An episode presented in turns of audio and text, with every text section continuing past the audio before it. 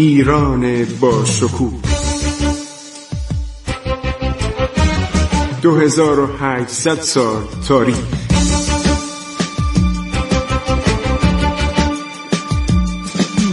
عبور از تاریخ.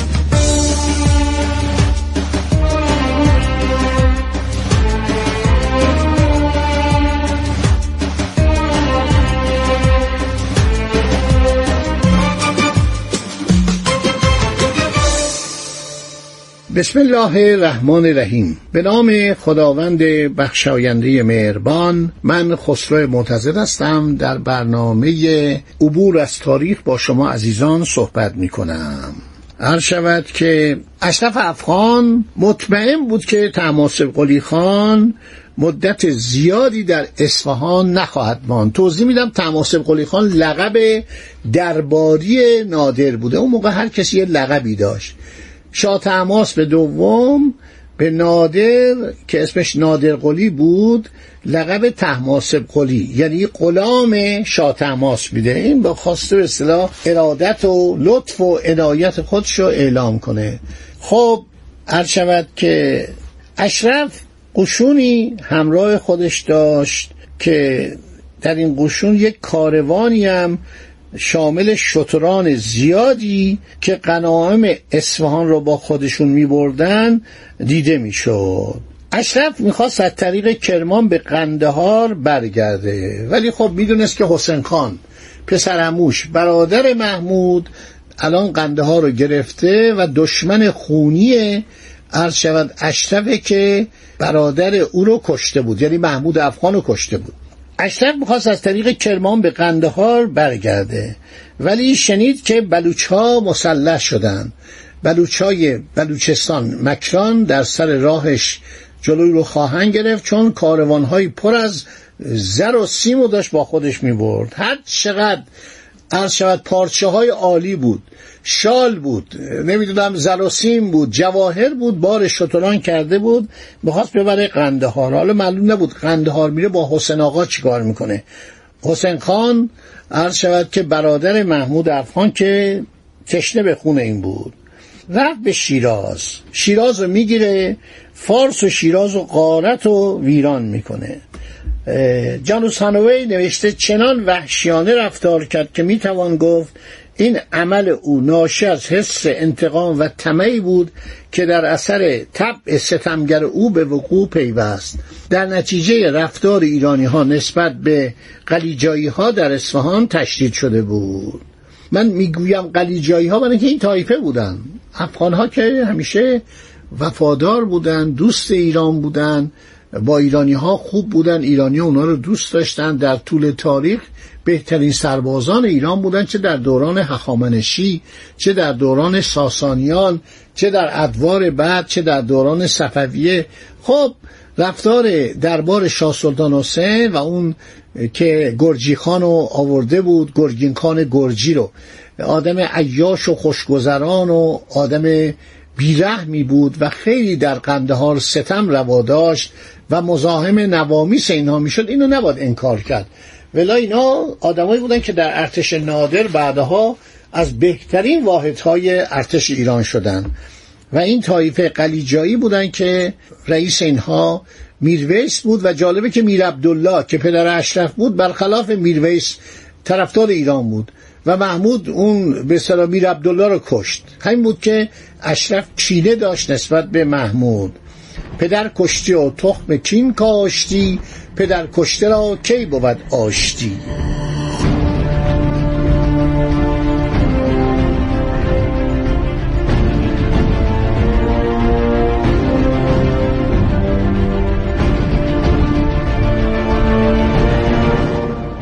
خیلی خوب. تماسب قلی خان در زمستان آن سال که اروپایی میگن ژانویه 1730 حرکت می‌کنه به طرف عرض شود که شیراز. هوا خیلی سرد بوده.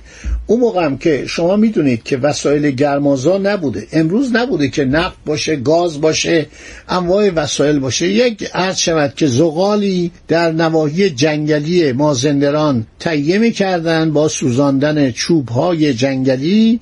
و بعد در قسمت های دیگر ایران از هیزم استفاده می‌کردن برای گرمازایی. تماس قلی خان در یک سرمای شدید از اصفهان آزم فارس میشه. به استخر می‌رسه. 20 روز در راه بودن. سربازان از شدت سرما و قلت آزوقه رنج بسیار میکشیدند زیرا افاقنه آن ناحیه را ویران کرده بودند. عده زیادی از سربازان بر اثر گرسنگی و بر اثر سرما تلف شدند. شاید این بحثی که تماس قلی خان با شاه تماس می‌کرد درست بود. گفت اجازه بدید در فصل بهار ما این کارو بکنیم. ولی ایشون اصرار داشت آقا زمستان شما الان حرکت کنید فکر کنید در ماه آذر و دی عرض شود که اینا به طرف فارس رفتن. در اون عرض شود که سهاری وسیع و تمام قلا و اون کاروان هم این اشرف افغان که آدم وحشی بود واقعا یه آدمی بود که اصلا بیخود خودشون فرمان روای ایران مینامید اسپانی هم تحویلش نمی‌گرفتن. اسپانی ها مسخرش می‌کردن. این وقتی سفیر فرستاد به دربار استانبول با یه حالت تحقیر نگاه می‌کردن. منتها بنا به مساله عرض خودشون قبول کردن که ایشون پادشاه ایران باشه تمام نواحی غربی و شمال غربی و جنوب غربی ایران رو فکر کنید از قفقاز از باکو بگیرید. همینطور برید تا عرض شود که جنوب ایران تا خوزستان. همه را بده به عثمانی. خیال خودشو راحت کرده بود. شمالم که قسمت شمال ایران هم بخشیده بودن به عرض شود دولت روسیه و پتر کبیر که در جوانی مرد 52 سالگی مرد در دنباله دوران پتر کبیر در دوران امپراتوری ملکه آنا پترووانا دختر پتر بوده و بعد خواهر او الیزابت پترووانا. این روسا اومدن تقریبا هزاران هزار سرباز روسی و افراد غیر نظامی روس. اینا رو آوردن کلونی کنن. کلونی یعنی چی؟ یعنی مثلا فکر کنید اسپانیولیا که رفتن آمریکای جنوبی رو گرفتن هزاران هزار اسپانیولی رفتن با کشتار اهالی محلی جایگزین اون سرخپوستان شدن. یعنی اون به امپراتوری باستانی و قدیمی و البته غیر متمدن. برای اینکه اینا آدمخوری می‌کردن عرض شود که رسوم وحشیانه داشتن. مایاها ازتوکها اینکاها اینا رو نمیشه انکار کرد. فکر نکنید اینا خیلی متمدن بودن. اینا یه رسوم بدی داشتن که همه نوشتن. یعنی تمام سیاهان نوشتن. یک باستانشناس هست به نام اوریان اولسون کتابی نوشته به نام تاریخ اکتشافات جغرافیایی. همه اینا رو نوشته. آدمخوری و نمی‌دونم سوزاندن دخترها در مراسم عرض شود که عیدهای خورشید و غیره قربانی کردن. اینا زیاد تمدنی نداشتن. البته شهرهای خیلی بزرگی داشتن. طلای زیادی هم داشتن که این طلاها همه منتقل شد به اسپانیا. بعد بعد از اینا پرتغالی ها رفتن برزیل گرفتن. بعد همینطور انگلیسی ها رفتن آلمانی ها رفتن فرانسوی ها رفتن ایرلندی ها رفتن. تمام ملل جهان می‌رفتن با آمریکا و اینا کلونی درست می‌کردن. روس ها اومده بودن رشت رو گرفته بودن کلونی درست کرده بودن که کم کم مردم محلی رو از بین ببرن و اینجا جز امپراتوری روس بشه و دریای خزر دریای کاسبی کاسبی یعنی دریای چی؟ مردم کاسپیان. کاسپی ها مردم گیلان بودن. این دریا از قدیم بهش بودن کاسپی. یه مدت 250 سالی خزران اقوام وحشی بودن که اینا در بالای دریای خزر بودن. این دریا رو می‌گفتن خزران. بیشتر اعراب وقتی به اونجا رسیدن برای پیشروی بعد از سقوط دولت ساسانیان چون خزران خیلی وحشی بودن. اینا با چکش حمله می‌کردن. شمشیرهای بلندی داشتن موهای بلند و برهنه بودن. و اینا خیلی های خطرناک یک متر و نود قد اینا و آداب عجیبی داشتن. ابن فضلان دبیر المختدر بالله رفته اونجا و یک کتابی نوشته به نام سیاحتنامه ابن فضلان. این بود که اینو اعراب گفتن خزران. این دریام شد دریای خزر. 250 سال. ولی اسمش که یونانی از قدیم گذاشته بودن کاسپیان بود. دریای گرگان هم می‌گفتن. عرض شود که بعدها زمان شاه عباس بودن دریای مازندران. این چندین اسم داره همه اسمش از نظر جغرافیایی درسته. خب دوستان حالا سربازان ایرانی که از اصفهان داشتن می‌رفتن شیراز عده زیادی تلف شدن بر اثر گرسنگی عده هم فرار کردند افغانها لشکرگاه خود را در محل مناسبی تعیین کرده آماده بودند که با ایرانی ها دست و پنجه نرم کنند. در 15 ژانویه 1730 میشه تقریبا اواخر دیماه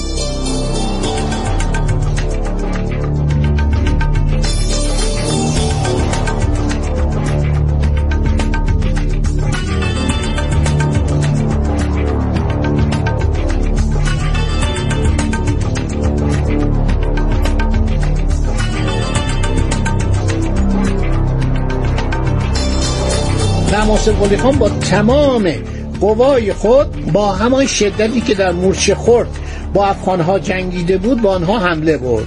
آنها را بیدرنگ مجبور به فرار کرد. اینا استاد توپخانه بود. یعنی وقتی یه ردیف توپ میچید اونورم کنارش یه ردیف زنبورک روی شطور شطورها رو وادر می‌کردن بنشینن رو دو پای خودشون. این شطورها از صدای زنبورک نمیترسیدن.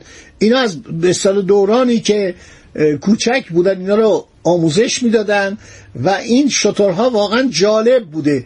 وقتی می‌خواستن زنبورک شلیک کنن شطور خودش مینشست. با یک حرفی کلمه که ساربان بهش می‌گفت. مینشست رو دو پای خودش و فرود میومد بر زمین و این توپخانه متحرک خیلی جالب بود. می‌زد و چون گلولاش ریز بود بینا می‌گفتن زنبورک. مثل زنبور در هوا پخش می‌شد. عرض شود که کشدار وسیع از قلیجایی ها میشه. مردم ایران هم خیلی دلشون از اینا خون بود. به طوری که اشرف افغان ترسید و اینا فرار کردن. نادرم اصل نظامیش بود که قوای خودشو پراکنده نکنه. عرض شود و گذاشت اینا فرار کنن. و نادر حرکت نکرد دنبال اینا گفت بزنن اینا فرار کنن. اینا طوری از نادر میترسیدن که نادر فکر کرد که اینها عمدن دارن عقب نشینی می‌کنن که اونو برسونن به یک جایی در یک دامی از اطراف حمله کنن و قواش از بین ببرن. هر شود که افغانها لوازم و اسباب گرانبهای خودشونو با خودشون بردن. این خانواده صفوی هم با اینا بودن. شاهزاده خانما با اینا بودن. اشرف امیدوار بود که بتونه این گروگان ها رو با اجازه فرار به طرف قندهار تعویز بکنه. باقی صحبت رو در برنامه آینده به عرض شما عزیزان خواهم رساند. خدا نگهدار شما باد. عبور از تاریخ.